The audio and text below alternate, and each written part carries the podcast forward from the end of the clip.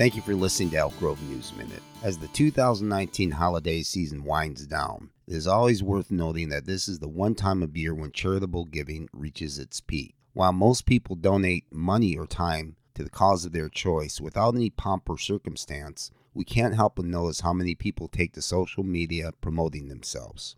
It is understandable that civic organizations like to publicize their causes, and even then, most tend to be modest about their good acts. We can't help but wonder what the motivation of these individuals is who are saying, hey, look at me. I'm reminded of an elected official who said charity, to be meaningful, should hurt a little financially and, more importantly, be done in silence. You have to ask if these people take to social media are doing it as true acts of charity or shameless self promotion. It is a question worth pondering as we enter the new year.